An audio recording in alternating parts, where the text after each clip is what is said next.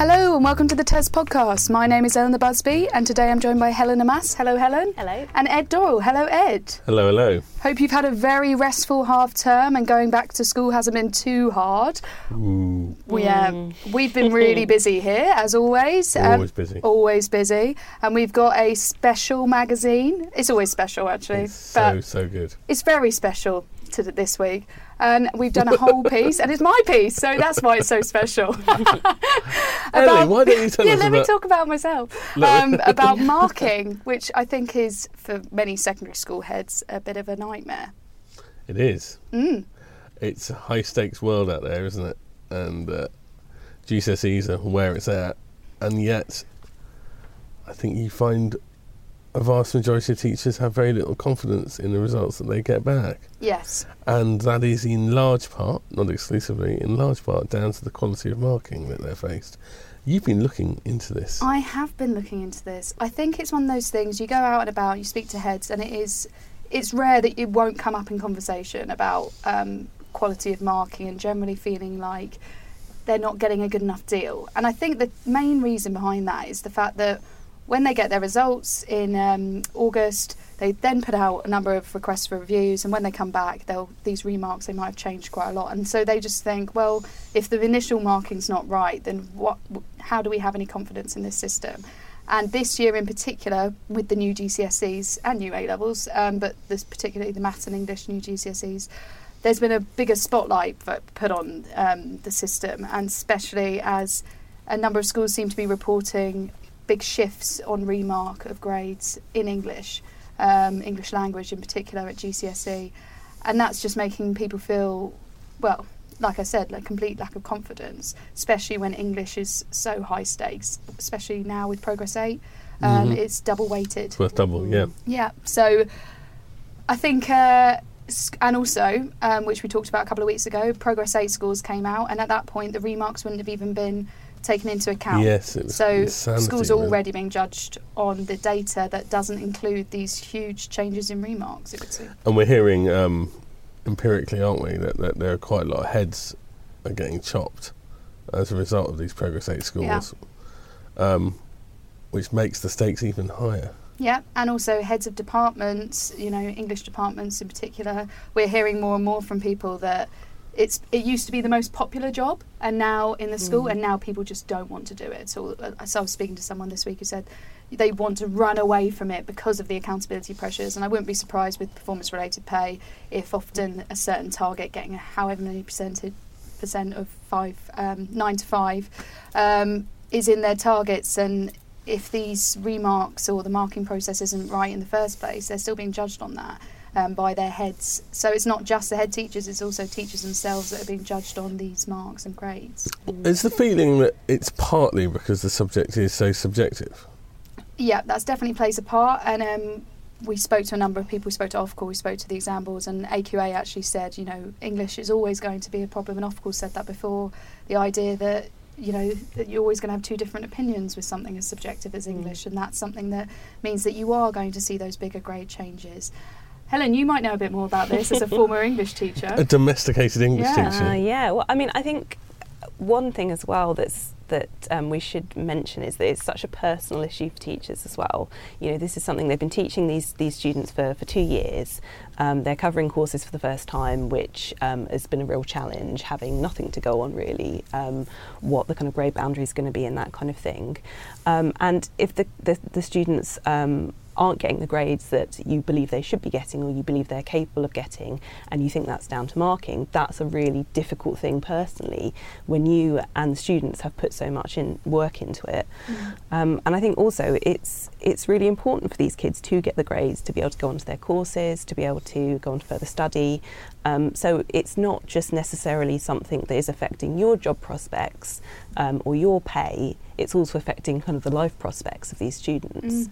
Um, so I think that's that's quite a difficult thing for teachers to stomach. It's interesting that uh, what you say about you know the choices. I know Grammar School Heads Association said they were concerned about Year 12 admissions that a number of pupils may have missed out on a place on an English course at the school Mm. because they didn't get the grade five or the grade four, whatever was required from the school, Mm. maybe even a grade six. Um, but then on remark they will have got that, um, and Mm. and now it's too late. hmm And that kind of all adds into this general vicious cycle that I've been speaking to people about, where we've not really got enough people, or we're having a, there's declining numbers doing English A level now, Mm. which means there's less people going on to university to do English as a subject there, and then going on to being teachers. So, So, it's a bit like the modern fo- modern foreign languages problem. yeah. Our vicious cycle is, I mean, Yeah. circle is, you know, you can't get more kids teaching German if there aren't any German teachers. yeah, you know, exactly. no one speaks German anymore. So you know, Yeah. and God, if that happened to English as well, that would be Mm. a real horror show, wouldn't it? Oh, and the concern is that the, f- the feeling around English being not marked in the right way in the first place is there is a general feeling in the profession that there's not enough quality experienced examiners in English Mm. at the moment.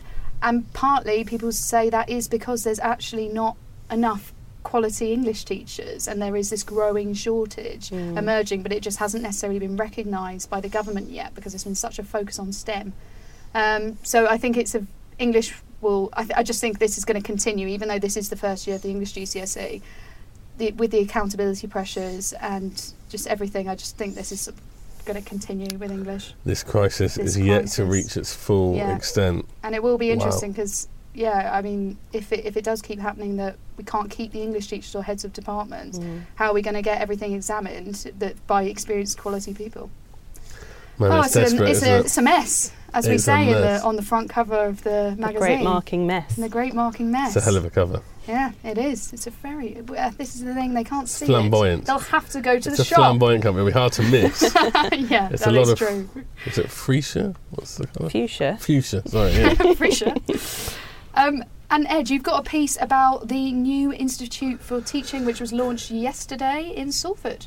it was. Yeah. I know I was there. I know you've been everywhere today this I week, have, Ellie. I have. Uh, Matt Hood, who lots of listeners will recognise as a former Teach First uh, kind of vocal member of the profession, has launched the Institute for Teaching, which is sort of spawned out of the Ark Academy chain, I think it's right to say, um, with a view to really uh, ratcheting up the quality of uh, teacher CPD, uh, te- post uh, QTS teacher qualifications, and most importantly, the actual quality of teacher training.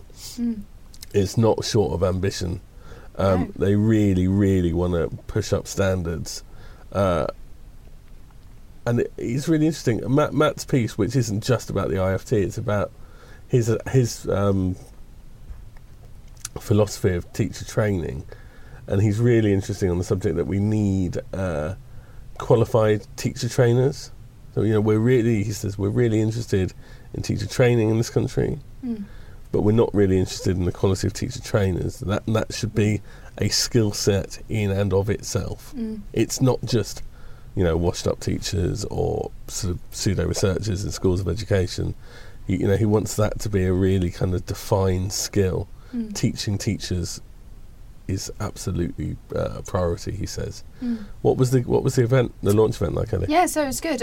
Like you say, Ark is obviously behind it, but there's also a number of multi academy trusts that are behind it, which Mhm. I think is quite an interesting thing that so many of them come together to try and do yeah, this. they don't so- like talking to each other normally. Yeah, exactly. Um, so they were all in the room. Then you had uh, Justine Greening there as well um, at the launch, and Amanda Spielman was there. Mm. So lots of big players there. They'd actually had a. Um, I don't know, ra- a round table just before, um, and I, I would have been interesting to be a fly on the wall in that round table. And Justine Greening alluded to it in her speech, saying it is a very complex thing. Mm. So she obviously it's not something that's going to be solved immediately, but it does seem with Justine Greening that she does really want to crack this. I mean, I spoke to her afterwards and um, spoke to her about what what we need to do, and she did say that it shouldn't just be about everyone who wants a successful to career to go into leadership. There should be opportunities for expert teachers and people to stay in the classroom if that's what they want to do, and not just feel like they have to become an assistant head like we've done before in Mm. previous in our previous magazine. We talked about that.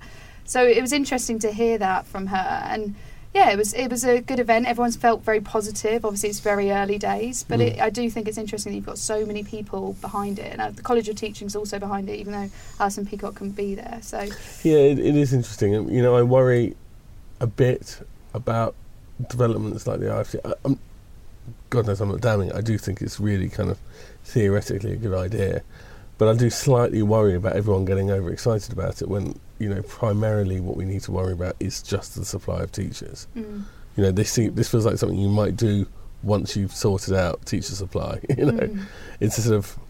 Uh, I mean, Matt would say, I'm sure, if he were here, that uh, one of the, the recruitment crisis isn't just a recruitment crisis; it's a retention crisis. And Mm. some of the stuff that he wants to do is about teacher retention. And a lot of people say the retention crisis is about CPD. It's about uh, empowering people and supporting people and putting a scaffolding around people so when they get to NQT plus three and NQT plus four, they don't walk out of the profession, which is fair enough. But I, I would be happier if I thought it was at least in parallel with a really great strategy to sort out Mm. new entrants as well, because Yeah. there just aren't enough of them. Yeah. Mm.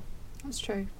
And whether they can solve something like workload, because that is obviously making That's a big believe. problem as well. Yeah. Yeah. absolutely. And there's no sense that that's being sorted out at all at the moment. No, not at all. But all. one of the things I suspect the people at the IFT would be interested in is neuroscience. oh yes. Uh, you find there's a lot of overlap between people who are really interested in the professionalism of teaching CPD and those who are interested in teachers really getting to grips with this embryonic science. Helen, Yes. tell Helen. us more. Yes. Tell us more about neuroscience. So we've got a piece uh, in the leadership section this week uh, by uh, an Australian uh, teacher, actually called David Cox. Are you about to do an Australian. accent?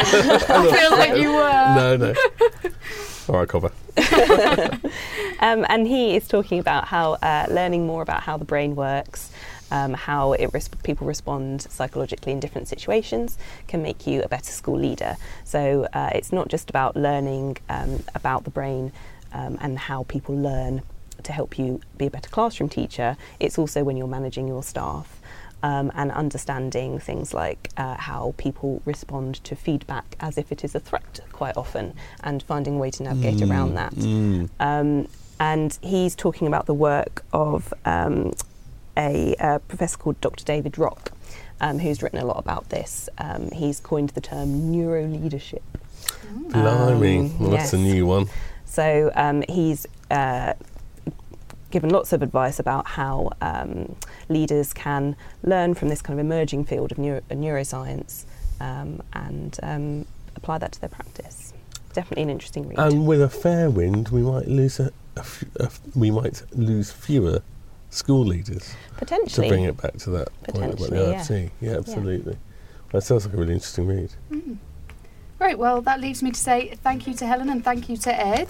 And thank you for listening, and make sure you tune in next week.